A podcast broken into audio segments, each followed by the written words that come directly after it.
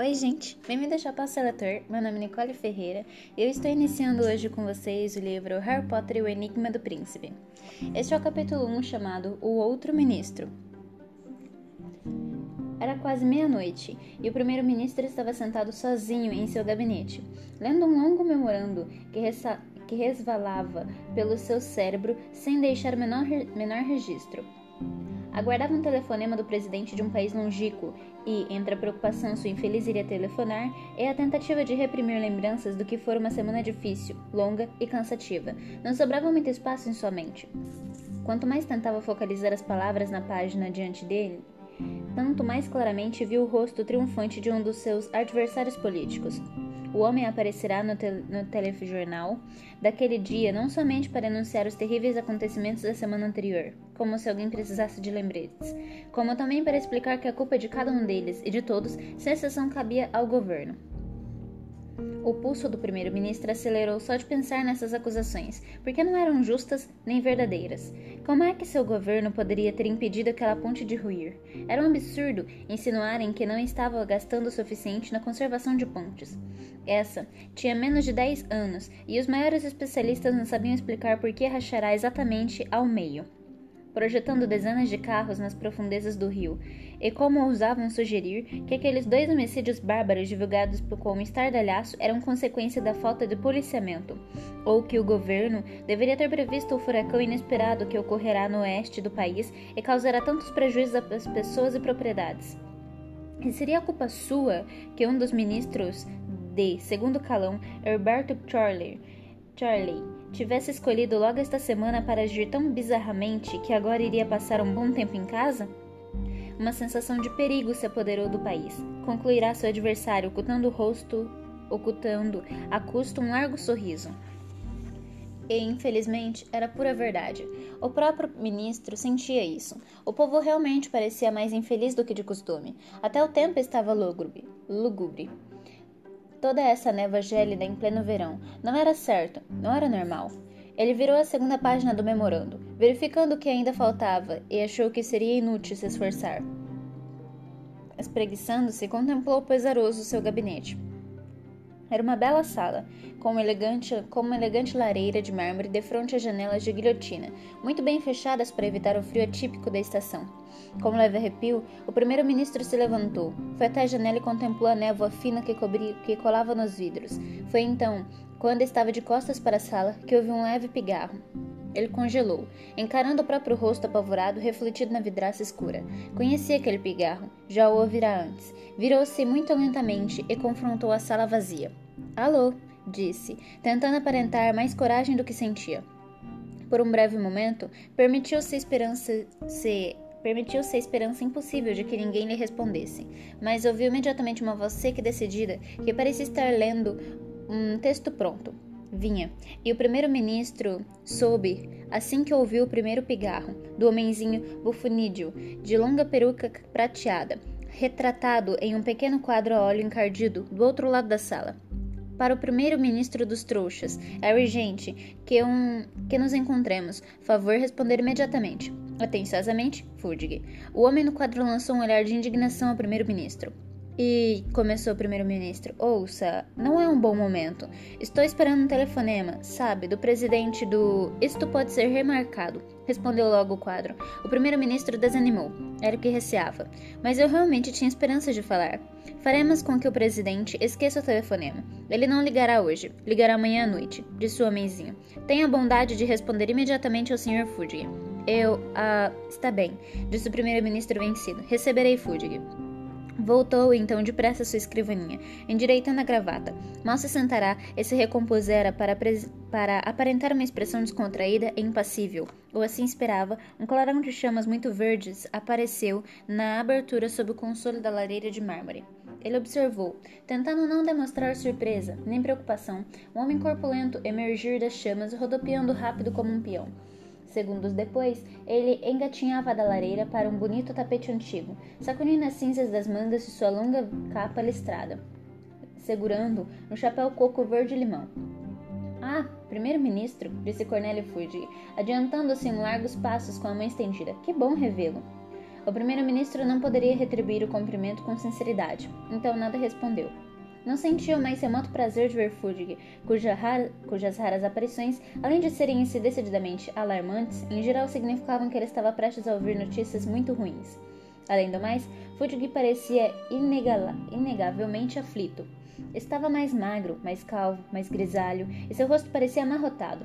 O primeiro-ministro já vira políticos com essa aparência antes, e nunca tinha sido um bom auguro. Em que posso servi-lo? perguntou, apertando brevemente a mão de Furgig e indicando a cadeira mais dura diante da escrivaninha. É difícil saber por onde começar, murmurou Fudge, puxando a cadeira, sentando-se e apoiando o chapéu sobre os joelhos.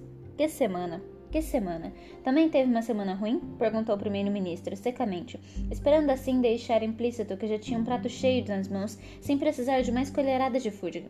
É claro que tive, respondeu o bruxo, esfregando os olhos num gesto cansado e mal-humorado, e olhando mal-humorado para o primeiro-ministro.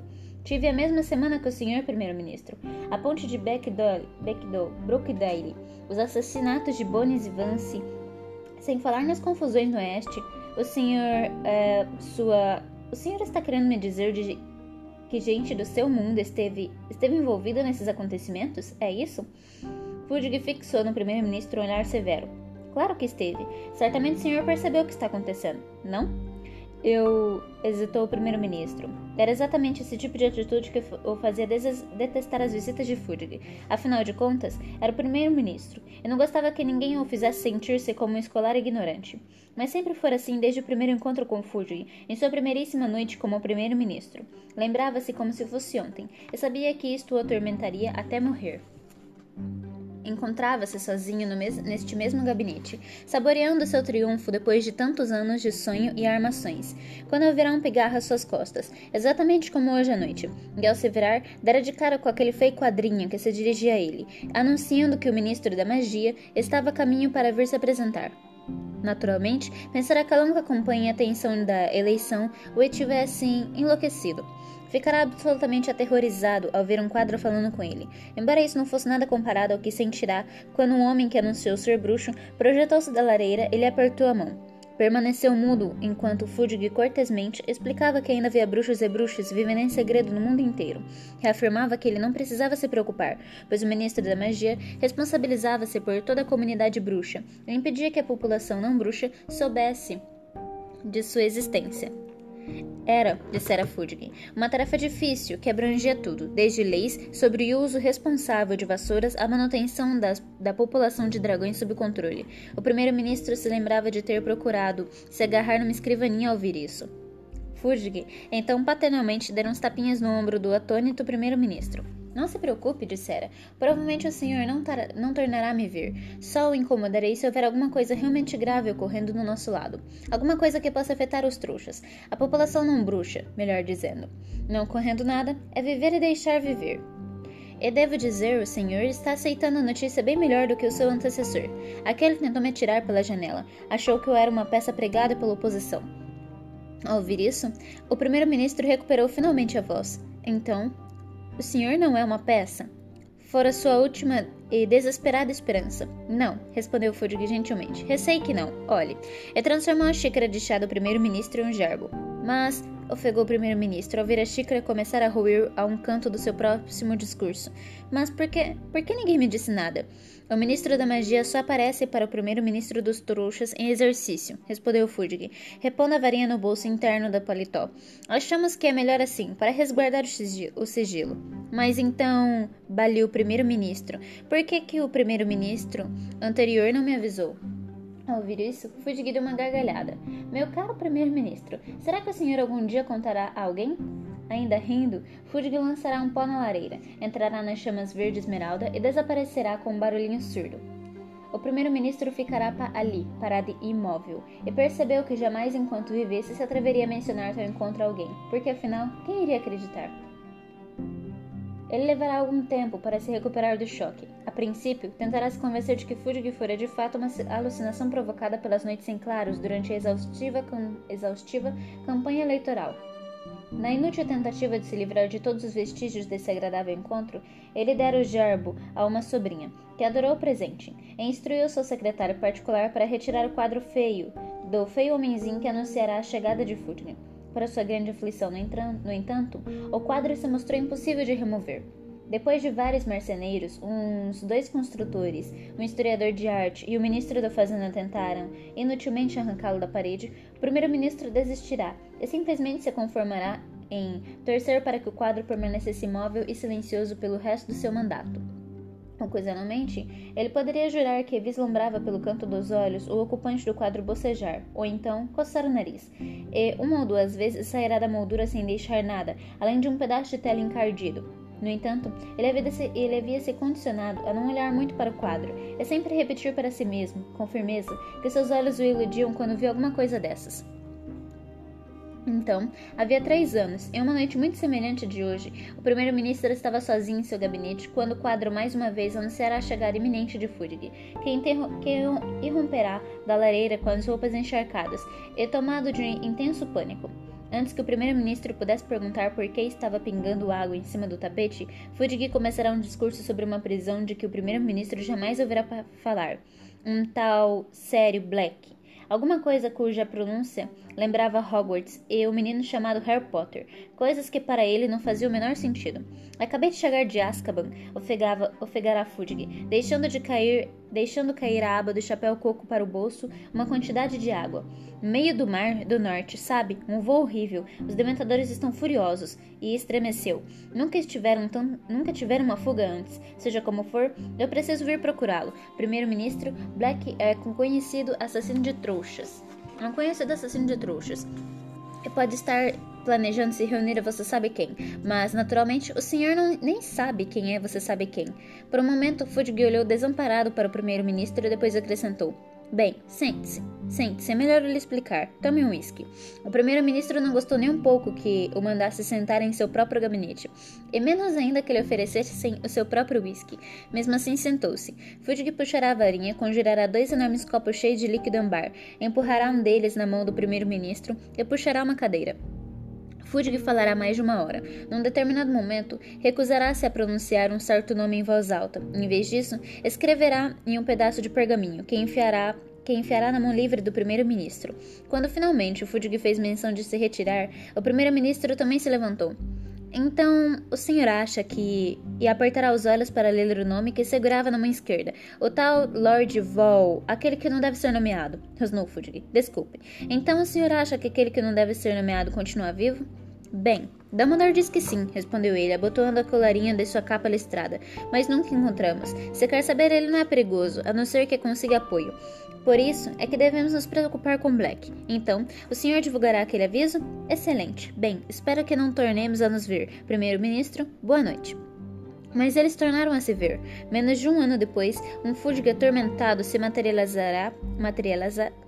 Senhor na sala do gabinete ministerial para informar ao primeiro-ministro que tinha havido um probleminha na Copa do Mundo de Catrebol, ou pelo menos foi isso que entenderá, em que vários trouxas tinham sido envolvidos, mas que o primeiro-ministro não se preocupasse, o fato de que você sabe quem fora mais uma vez avistado não, nada significava. Fudge estava seguro de que era um incidente isolado, e a sessão de ligação com os trouxas já estava fazendo as alterações de memória necessárias naquele mesmo instante. Ah, eu ia quase me esquecendo, acrescentou Fudge. Estamos importando três dragões estrangeiros e uma esfinge para o torneio tribruxo. Uma operação rotineira, mas o Departamento para Regulamentação e Controle das Criaturas Mágicas diz que, segundo as normas, temos de informá-los quando trazemos animais perigosos do exterior. Eu que? Dragões? gaguejou o primeiro-ministro. É, três, disse Fudge, e uma esfinge. Bem, um bom dia para o senhor.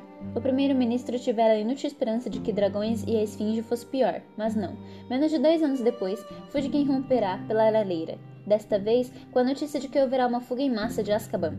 Uma fuga em massa? repetiu o primeiro-ministro roucamente. Não precisa se preocupar, não precisa se preocupar, bradará Fudge, já com um pé, um pé nas chamas. Vamos recapturá-los, sem perder de tempo. Só achei que o senhor devia saber. E antes que o primeiro-ministro tivesse tempo de gritar, espere um instante, Fudge já se for em uma chuva de fagulhas verdes. Seja o que for que a imprensa e a oposição pudessem dizer, o primeiro-ministro não era tolo. Não escapará à sua atenção que, apesar das palavras tranquilizadoras de Fudge no primeiro encontro, ultimamente andavam se vendo bastante, e a cada visita, Fudge parecia mais atrapalhado. Por menos que gostasse de pensar no ministro da magia, ou como sempre o chamava mentalmente, o outro ministro, o primeiro-ministro não podia deixar de temer que a, primeira, que a próxima vez que ele aparecesse, as notícias seriam bem mais preocupantes. A visão de Fudge, emergindo novamente da lareira, desalinhado, apreensivo e muito surpreso que o primeiro-ministro não soubesse exatamente por que viera, era o pior acontecimento de uma semana extremamente frustrante. Como iria saber o que está acontecendo na comunidade é, bruxa? retorquiu o primeiro-ministro. Tem um país para governar e preocupações suficientes nesse momento sem. Temos as mesmas preocupações, interrompeu Fudge. A ponte de Black Daily não ruiu por desgaste natural por desgaste natural. Aquilo não foi realmente um furacão. Os homicídios não foram obras de trouxas, e a família de Herberto Charlie estaria mais segura sem ele. Neste momento, estamos providenciando sua remoção para o Hospital Estemungos para doenças e acidentes mágicos. Será removido hoje à noite. Que é que o senhor receia o quê? engrolou o primeiro-ministro. É, inspirou profundamente e disse: Primeiro-ministro, sinto muito lhe informar que ele voltou. Aquele que não deve ser nomeado, voltou. Voltou? Quando o senhor diz voltou, significa que está vivo? Quero dizer, o primeiro-ministro vasculhou a memória procurando detalhes da terrível conversa que tinham tido três anos antes, quando Fúdigo lhe falará, falará do bruxo, a quem todos mais temiam, o bruxo que cometerá centenas de crimes pavorosos antes de desaparecer misteriosamente há 15 anos. Exatamente. Vivo, isto é, não sei, será que vi está vivo um homem que não pode ser morto? Não compreendo muito bem. Edamanor não me quer me explicar direito. Mas enfim, sem dúvida ele tem um corpo, está andando e falando e matando. Então suponho, para os efeitos dessa conversa, que sim, está vivo. O primeiro-ministro não sabia o que dizer, mas o hábito arraigado de querer parecer bem informado, qualquer que fosse o assunto que alguém abordasse, o fez rebuscar na memória detalhes das conversas que tinham tido anteriormente. O sério Black está com aquele que não deve ser nomeado? Black? Black? repetiu Fudge desatento, girando velozmente o chapéu coco nos dedos. O senhor quer dizer o Sirius Black? Pelas barbas de Merlin, não? Black morreu. Afinal, estávamos é, enganados a respeito de Black. Era inocente. E tampouco estava mancomunado, mancomunado com aquele que não deve ser nomeado. Quero dizer, acrescentou em sua defesa, girando o, papel, o chapéu ainda mais rápido. Todas as pistas apontavam para ele. Tínhamos mais de 50 testemunhas oculares, mas de qualquer forma, como diz, ele morreu. Aliás, foi assassinado dentro do Ministério, do Ministério da Magia. Mandei instaurar um inquérito. Para sua grande surpresa ao ouvir isso, o primeiro-ministro sentiu momentânea compaixão por Fudge, mas o sentimento foi logo ofuscado por um lampejo de presunção ao lembrar que, por maior que fosse sua incapacidade de se materializar em lareiras, nunca tinha havido nenhum homicídio em nenhum dos departamentos do governo sob sua responsabilidade, pelo menos até agora. Enquanto o ministro, o primeiro-ministro disfarçadamente batia três vezes na madeira de sua escrivaninha, Fudge continuou. Mas Black agora passado. A questão é que estamos em guerra. Primeiro-ministro, e é preciso tomar algumas medidas. Em guerra? repetiu o primeiro-ministro nervoso. Sem dúvida, o senhor está exagerando um pouco, não? Aquele que não deve ser nomeado agora recebeu reforços dos seguidores que fugiram de Azkaban em janeiro, informou Fudge falando cada vez mais rápido e tirando o chapéu coco com tal fúria que em seu lugar só se viu um borrão verde-limão. Desde que saíram da clandestinidade, eles estão provocando caos. A ponte de Bake Brockdale foi, foi ele, o primeiro-ministro. Ameaçou fazer um massacre de trouxas se eu não entregasse o meu cargo e, céus, então a morte daquelas pessoas é culpa sua? E sou eu que estou tendo de responder por treliças enferrujadas e juntas de expansão corroídas, e sabe lá o que mais?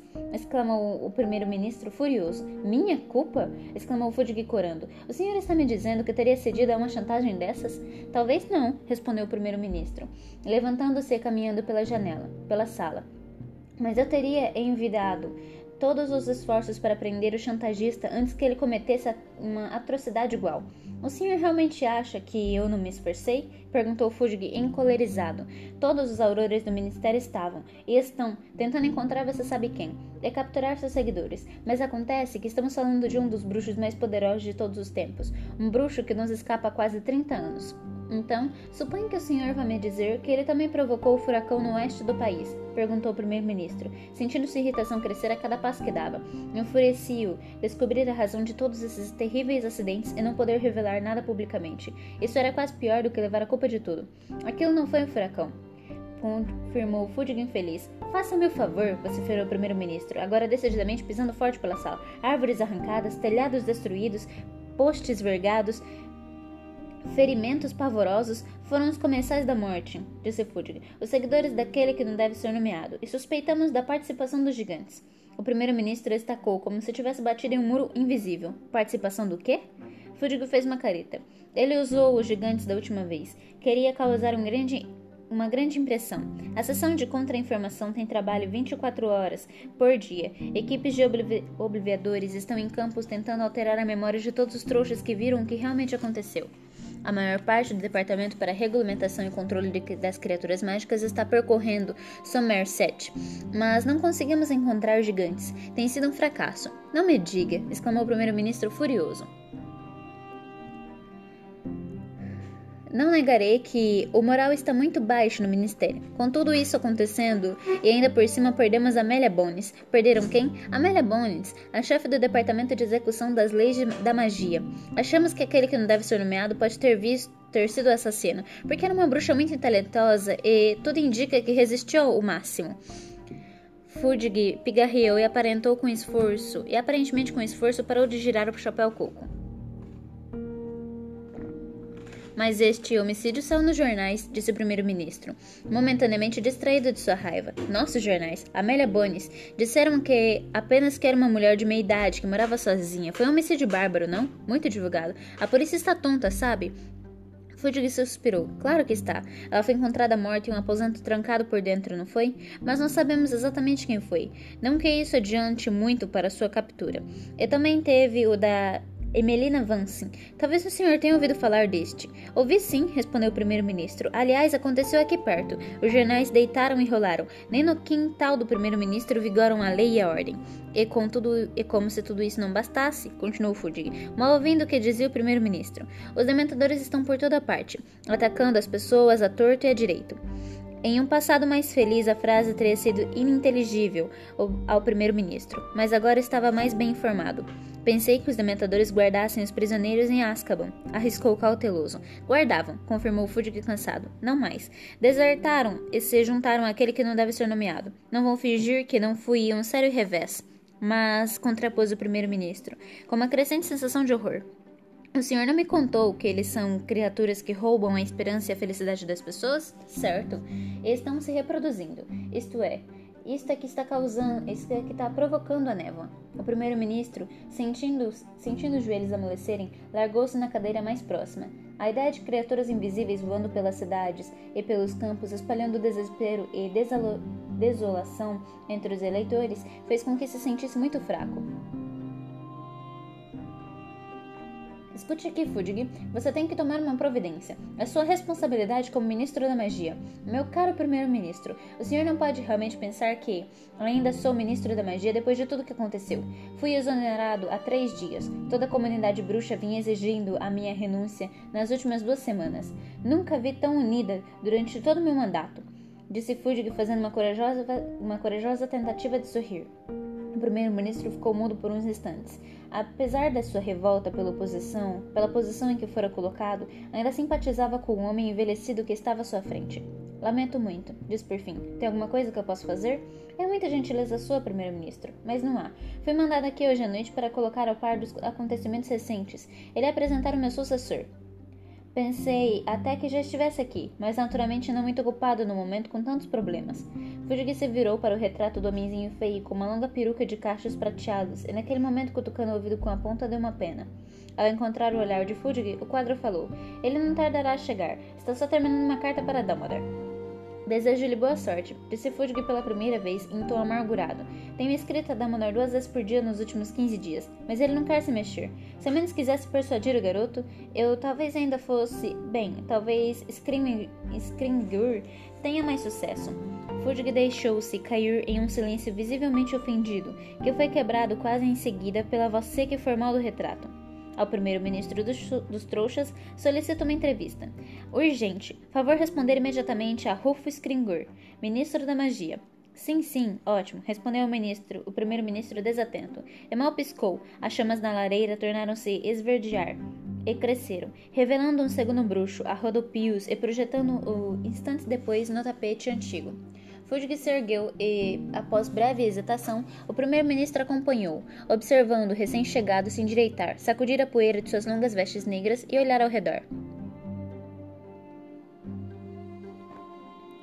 O primeiro, o primeiro pensamento do primeiro-ministro, uma tolice, foi que Rufus Kringur parecia um leão velho. Havia fios grisalhos em sua juba alourada, umas sobrancelhas espessas, tinha olhos amarelados e argutos por trás de óculos de arame, e uma certa graça em sua mangreza, embora mancasse um pouco o andar.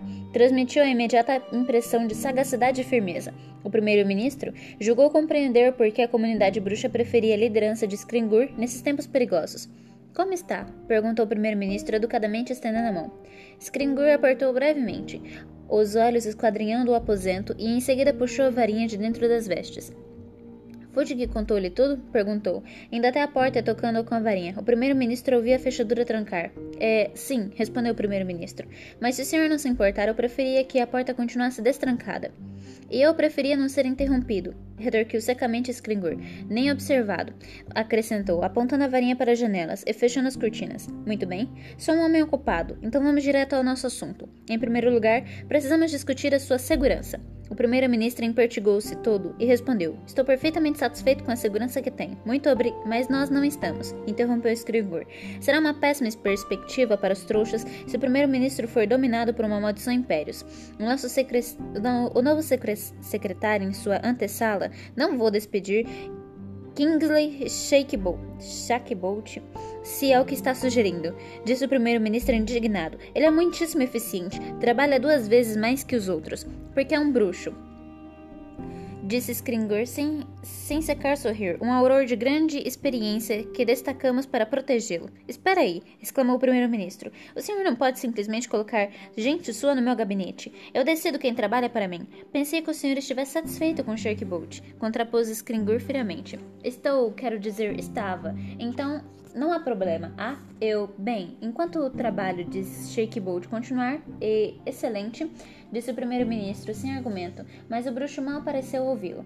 Agora, quanto a Herberto Charlie, seu ministro de segundo escalão, esse que tem divertido o público imitando um pato. Que tem ele? perguntou o primeiro-ministro. É claro que está reagindo a uma maldição impérios mal executada, afirmou Skringur. Baralhou seu cérebro, mas ele ainda oferece perigo. Ele só fez grasnar, disse o primeiro-ministro sem convicção. Com certeza, há uns dias, com certeza uns dias de descanso, talvez menos bebida. Uma equipe do Hospital Estemungos para Doenças e Acidentes Mágicos está examinando nesse exato momento. E ele já tentou estrangular três bruxos. Acho melhor retirá-lo da Sociedade dos Trouxas por um tempo.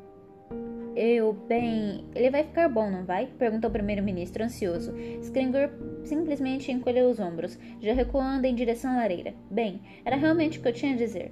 Manterei o senhor informado dos desdobramentos, dos desdobramentos, primeiro-ministro, ou caso esteja demasiado ocupado para vir, mandarei o Fudgin. Ele concordou em continuar trabalhando como meu assessor.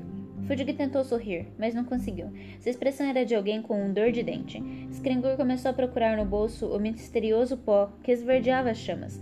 O primeiro-ministro observou desalentado os dois bruxos por um momento. Então as palavras que lutará para reprimir a noite toda finalmente saíram de sua boca. Mas pelo amor de Deus, vocês são bruxos, podem fazer bruxarias, com certeza são capazes de resolver bem qualquer coisa. Skringur girou nos calcanhares lentamente e trocou um olhar incrédulo com Fudging, que desta vez conseguiu sorrir ao dizer com bondade: O problema é que o outro lado também sabe fazer bruxarias, primeiro-ministro. E dizendo isto, os dois entraram, um após o outro nas chamas muito verdes, e desapareceram. E este foi o capítulo 1. Eu espero que tenha sido um ótimo início. A gente se vê em breve no capítulo 2 chamado A Rua da Fiação. Até breve.